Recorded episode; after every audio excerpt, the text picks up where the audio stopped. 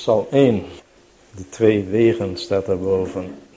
Je zou misschien ook kunnen zeggen twee bronnen.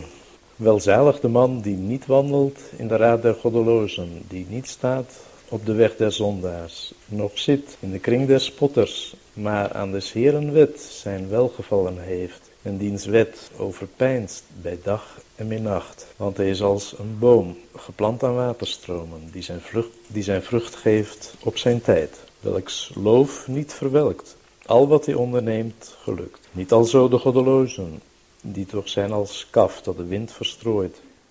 Daarom houden de goddelozen geen stand in het gericht, noch de zondaars in de vergadering der rechtvaardigen. Want de Heere kent de weg der rechtvaardigen, maar de weg der goddelozen vergaat. In de psalmen vinden we allerlei onderwijs, ook praktisch onderwijs voor onszelf als gelovigen, hoewel het nog de oude bedeling is, het Oude Testament. Maar als hier sprake is van een rechtvaardige en een goddeloze, dan worden dus twee soorten mensen tegenover elkaar gesteld. Rechtvaardige en goddeloze. En dan kunnen we in die rechtvaardige toch ook een beeld zien van onszelf als nieuwtestamentische gelovigen. Omdat we weten dat we door genade en door het geloof gerechtvaardigd zijn. Rechtvaardig verklaard zijn. Op grond van het volbrachte werk van de Heer Jezus, die gestorven is voor onze zonden en opgewekt om onze rechtvaardiging. En ook in het Oude Testament kende men natuurlijk wel het beginsel van de rechtvaardiging door het geloof. Dat zien we al bij de aartsvader Abraham. We hebben daar onlangs nog aan gedacht de Bijbelbespreking en we zien het ook bij David die in Psalm 32 spreekt over het geluk van de mens, wiens overtreding vergeven, wiens zonde bedekt is. Welzalig de mens die de Heer de ongerechtigheid niet toerekent. Rechtvaardiging is vrijspraak. Het is kwijtschelding van schuld, maar het is ook vrijspraak. We mogen vrij uitgaan op grond van het volbrachte werk van de Heer Jezus, zodat God ons onze ongerechtigheden niet toerekent. Iemand anders is in onze plaats gaan staan. We kunnen dus uh, aan onszelf denken, aan de rechtvaardigen als we de psalmen lezen. Maar het is nog mooier om aan de Heer Jezus zelf te denken, de rechtvaardige met een hoofdletter.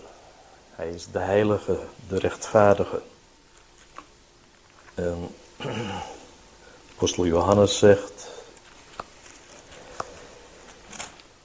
dat we een voorspraak hebben bij de Vader Jezus Christus, de rechtvaardige. En hij is het zoenoffer voor onze zonden. En als we, dat is op zichzelf dus een studie waard om de psalmen te lezen met het oog op de Heer Jezus. Welke psalm en waar in de psalmen kan ik iets leren over hem? De ware rechtvaardige. En die psalmen die speciaal over hem spreken, die worden wel Messiaanse psalmen genoemd. Psalmen die speciaal spreken over de Messias. En dan hoeven we niet ver te gaan in dit boek, want Psalm 1 en 2 spreekt al heel duidelijk over de Heer Jezus. Psalm 2 misschien nog iets meer, omdat daar sprake is van de koning, de gezalfde koning, die God heeft aangesteld over Sion. En die zal regeren in recht en gerechtigheid. Die wiens heerschappij zichzelf zal uitstrekken tot de einden der aarde. Vraag mij en ik zal volken geven tot uw erfdeel, de einden der aarde tot uw bezit. Ik heb immers mijn koning gesteld over Sion, mijn heilige berg. En dan zie je gelijk al in het begin van het boek der Psalmen dat de geest van God als die een beeld schetst van de Heer Jezus als de gezalfde koning, dat hij eigenlijk doorgaat tot in de verre toekomst. Dat hij ons een beeld schetst van die heerlijke eindtijd, waarin de Heer Jezus zal regeren, van dat heerlijke vrederijk. De wet zal uitgaan uit Sion. En alle koningen zullen zich onderwerpen aan de Heer en zijn gezalfde lees in het boek Openbaring over het moment in de geschiedenis, helemaal aan het einde, na de oordelen, dat er gezegd wordt, nu is het koninkrijk gekomen van onze Heer en van zijn Christus, van zijn gezalfde. Dat is die gezalfde koning waarover we dus kunnen lezen in Psalm 2. Die door God is gezalfd, die door God is aangesteld. Gij zijt mijn zoon, heden heb ik u verwekt. Maar ook in Psalm 1 kunnen we dus een beeld zien, niet alleen van onszelf, maar ook van de Heer Jezus Christus. En dan van Hem als de volmaakte mens, degene die hier op aarde zijn weg gegaan is in afhankelijkheid van God. Degene die voortdurend geleid werd door de Heilige Geest, die van moment tot moment geleid werd door zijn hemelse Vader.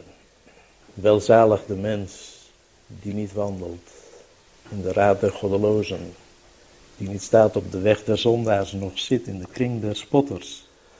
Eigenlijk wordt uh, de rechtvaardige, het gaat om de rechtvaardige, dat blijkt dus uit de laatste versen van deze psalm 1. Maar in het eerste vers is alleen sprake van welzalig de man die niet wandelt. Die rechtvaardige wordt dus gesteld tegenover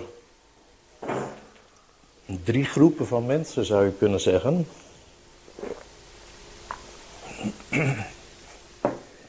Welzalig de man die niet wandelt in de raad der goddelozen. Goddelozen die niet staat op de weg der zondaars, nog zit in de kring der spotters. Goddeloze, zondaren, spotters. En die rechtvaardig wordt tegenover die drie soorten mensen gesteld. Daar zit een bepaalde opklimming in, in die soorten van mensen. Een goddeloze is iemand die zonder God leeft in deze wereld, die God niet kent, die gescheiden is van God. Een zondaar, dat is iemand die niet alleen van God gescheiden is, maar die ook daadwerkelijk zonden bedrijft, verkeerde dingen, dingen doet die in strijd zijn met Gods gedachten. Het feit dat hij van God gescheiden is, dat komt in uitdrukking door allerlei daden die hij verricht die in strijd zijn met de wil van God. Hij is dus ook een zondaar. En dan die derde groep, een spotter, dat gaat nog weer een stap verder. Spotter, dat is iemand die niet alleen geen rekening houdt met God, maar die ook de dingen van God, en het woord van God, de dingen van de eeuwigheid, belachelijk maakt die daarmee de spot drijft. En de spotters, dat is, we zien dat ook in het Nieuwe Testament. De spotters, dat zijn degenen die optreden in de laatste dagen met name. We kunnen dat bijvoorbeeld lezen in de tweede brief van Petrus. Petrus daarvoor waarschuwt. In 2 Petrus 3. 2 Petrus 3 vers 3 waar we lezen, weet dit eerst dat in het laatst van de dagen spotters met spotternij zullen komen die naar hun eigen begeerte wandelen en zeggen, waar is de belofte van zijn komst? Daar is dus een bepaalde voortgang, bepaalde progressie in deze drie soorten mensen. Zondaars, spotters, goddeloze zondaars en spotters. Spotters, dat is dus, zoals ze zegt, een kenmerk van de tijd waarin wij leven, dat mensen totaal geen rekening meer met God willen houden, maar ook de spot drijven met de dingen van God, met het woord van God, met alles wat heilig is en goed. Dat is regelrechte opstand tegen God. Ook in die, de activiteit die beschreven wordt van deze mensen zit een bepaalde volgorde. Er is sprake van de raad van de goddelozen, van de weg van de zondaars en van de kring der spotters. Misschien zou je kunnen zeggen, het begint met je gedachtenleven, met waar je mee bezig bent. Wat je beraadslaagt in je hart, de dingen waarover je nadenkt. Daar begint alles mee in ons leven, want vanuit het hart zijn de uitgangen van het leven. En dan is er dus in de tweede plaats sprake van een weg, de weg van de zondaars, waarop mensen staan. De eerste activiteit is wandelen. Er zijn dus meerdere dingen die hier genoemd worden. Wandelen, staan, zitten, dan is er eigenlijk geen hoop meer, want dan zit je in die kring van de spotters, dan voel je je daar thuis.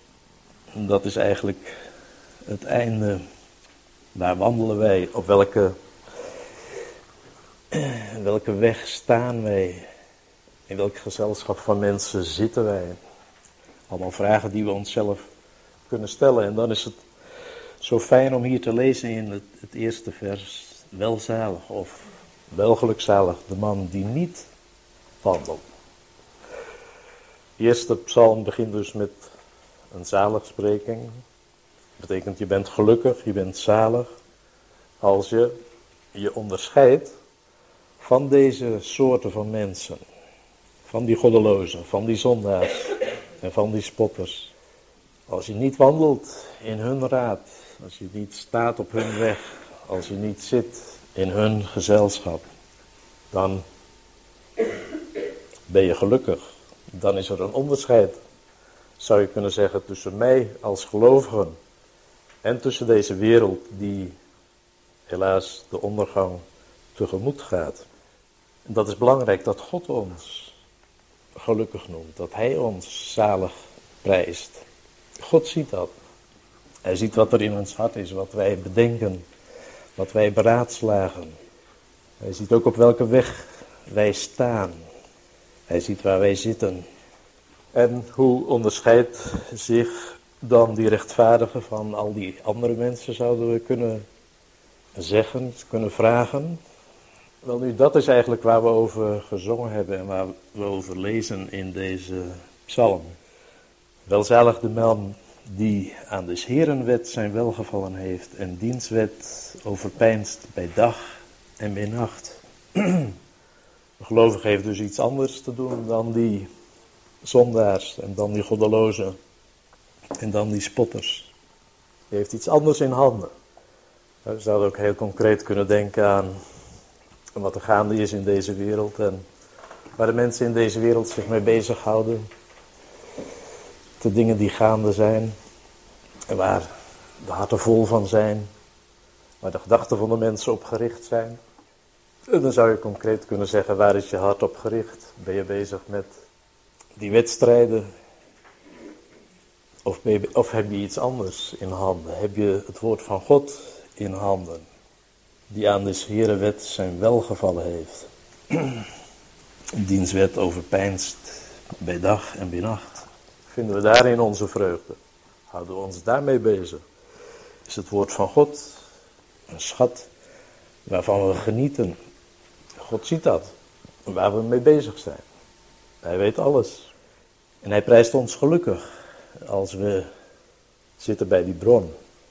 Die bron van levend water, als we in Gods woord ons welgevallen vinden. Daarover nadenken, dat woord overpeinzen bij dag en bij nacht, dat geeft eigenlijk aan wat je in, die voorschriften hebt van uh, Leviticus over die reine dieren die moesten herkauwen. Dat voedsel dat moest weer opnieuw als het ware door hen heen gaan. En zo is dat ook met de gelovigen, dat het voedsel van het woord van God, daar, dat moet weer opnieuw door je heen gaan. Daar moet je over nadenken. Moet je niet één keer tot je nemen, maar dat moet je verwerken. In je hart, in je binnenste. Dat, is, dat noemt God kenmerk van een rein dier.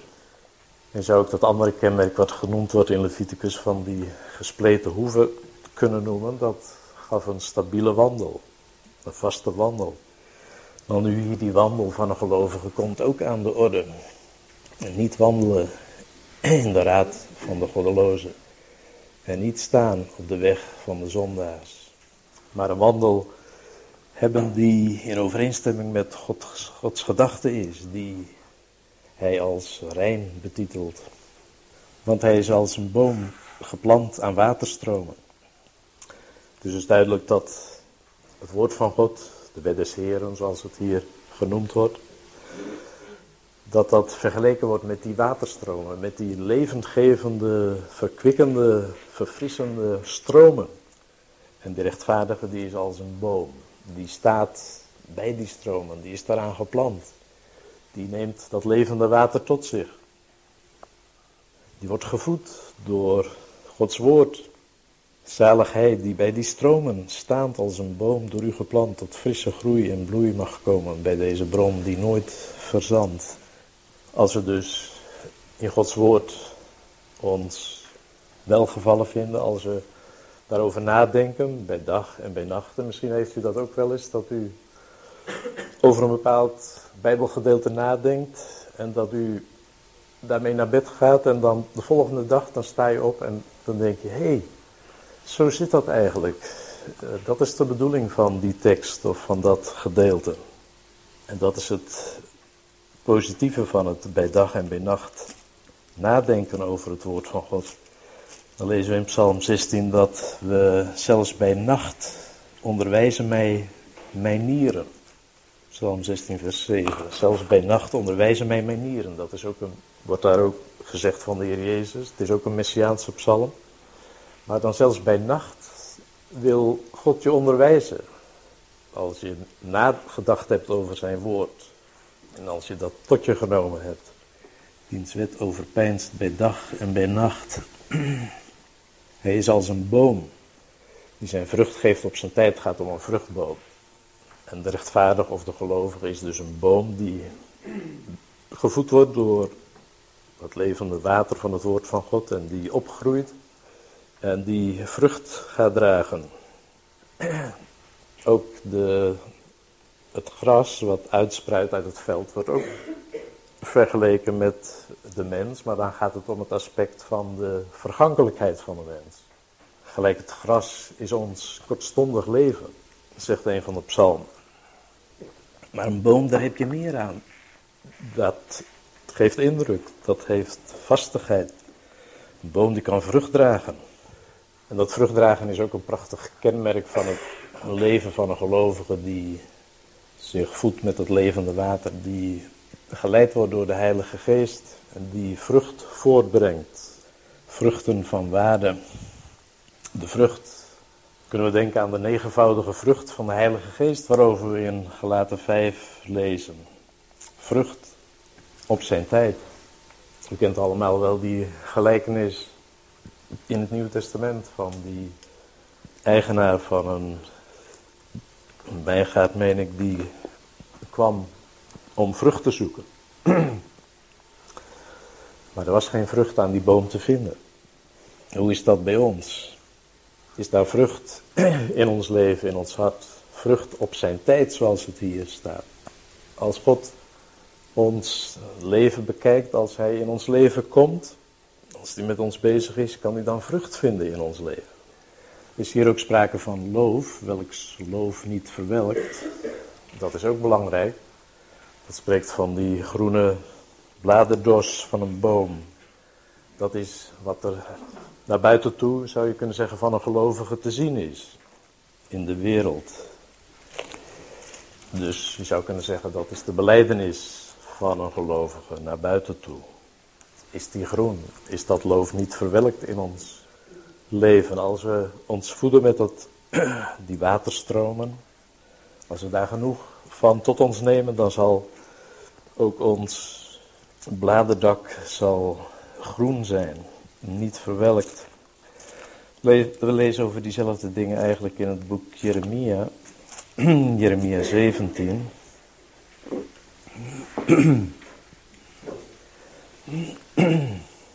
Jeremia 17 wordt eerst een vloek eigenlijk uitgesproken over de man die op een mens vertrouwt en vlees tot zijn arm stelt in vers 5 en wiens hart van de Heer wijkt. Zo iemand zal zijn als een kale struik in de steppen die het niet merkt als er iets goeds komt, maar staat in dorre oorden in de woestijn, een zeeltachtig onbewoond land. En dan de tegenstelling gezegend is de man die op de Heere vertrouwt, vers 7 wiens betrouwende Heere is. Hij toch zal zijn als een boom aan het water geplant, die zijn wortels tot aan een beek uitslaat en het niet merkt als er hitte komt.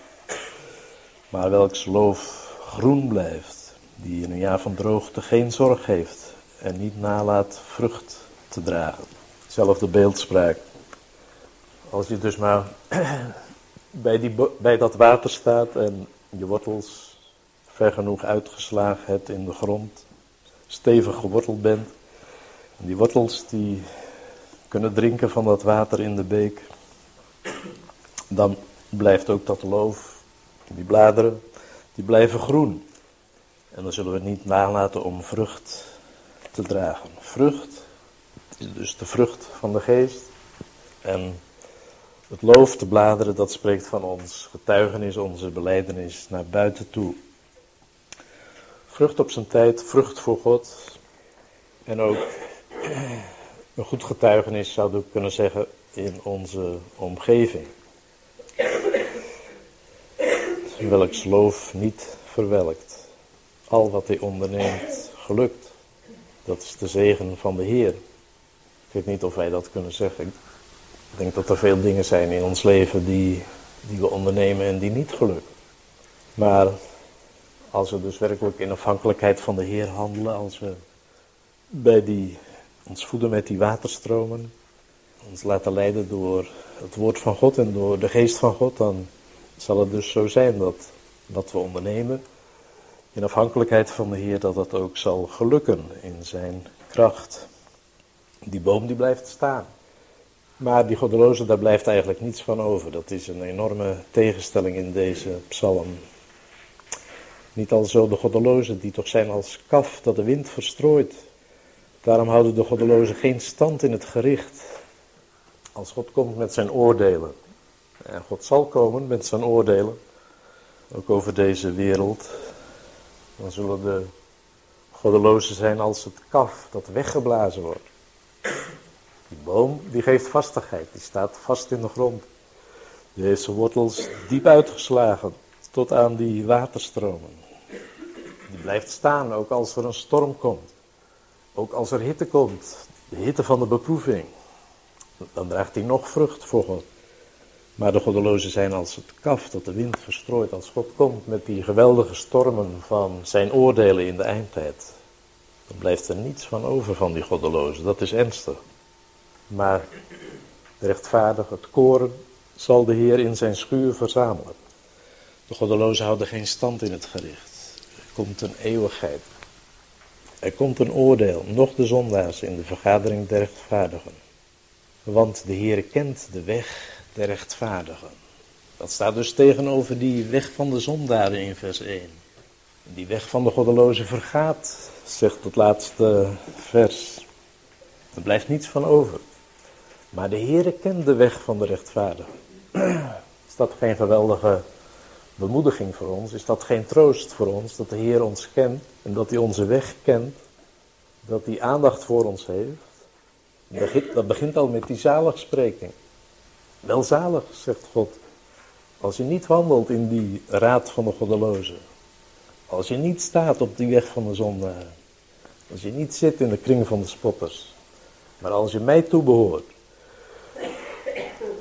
ben je gelukkig. De Heer kent de weg van de rechtvaardigen. Hij kent ons, hij kent de weg die we gaan. Hij zal het belonen wat we voor hem doen in dit leven. De weg van de goddeloze vergaat. De twee wegen, de twee bronnen. Die goddeloze die heeft ook bronnen waaraan hij zich laaft. Die houdt zich ook met van alles en nog wat bezig. Maar het heeft geen waarde voor de eeuwigheid. Er blijft niets van over. De weg van de goddeloze vergaat. Twee wegen. Welke weg gaan wij? Horen we bij die rechtvaardigen? Diegenen die door het geloof gerechtvaardigd zijn? Die zijn vrijgesproken van schuld.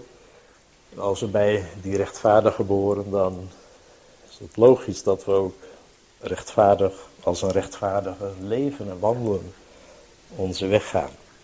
We vinden dat zo mooi in de Romeinenbrief, die heel uitvoerig spreekt over de rechtvaardiging door het geloof. Die eerste acht hoofdstukken zijn wel bekend. Dan krijg je het probleem van Israël, het oude volk van God. Maar dan zijn er nog vier hoofdstukken, Romeinen 12 tot 16, die erover gaan hoe, recht, hoe iemand die gerechtvaardigd is, een gelovige, ook werkelijk rechtvaardig kan leven en wandelen in deze wereld. De Heer kent de weg van de rechtvaardigen. En in die hoofdstukken zien we dus, Romeinen 12 tot 16, hoe we ook daadwerkelijk als een rechtvaardige kunnen wandelen in deze tijd. Wat daar de voorwaarden voor zijn en wat de kenmerken zijn van zo'n wandel.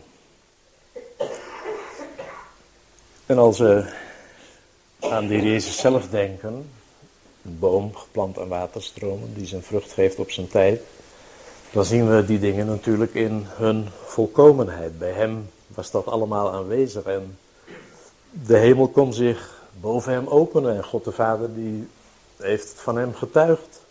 Deze is mijn geliefde zoon in wie ik mijn welbehagen gevonden heb. Hier is iemand die de volmaakt rechtvaardig is. En van hem, van de Heer Jezus, geldt inderdaad al wat hij onderneemt gelukt. De rechtvaardige.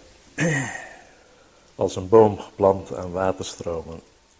Geef de Heer ons genade dat we bij die, die groep van mensen horen. Die zich onderscheiden van al die anderen. Van die goddelozen, van die zondaren, van die spotters. En die weten dat we bronnen hebben, hemelse bronnen. Bronnen die God zelf ons gegeven heeft in zijn woord en in de geest, de Heilige Geest waarvan we afhankelijk zijn om te wandelen tot eer van God en vrucht te dragen tot eer van zijn naam op zijn tijd. Als je het mag verwachten, dat de vruchten aanwezig zijn. De Heer verwacht dat ook bij ons te vinden. Geef de Heer ons daartoe genade.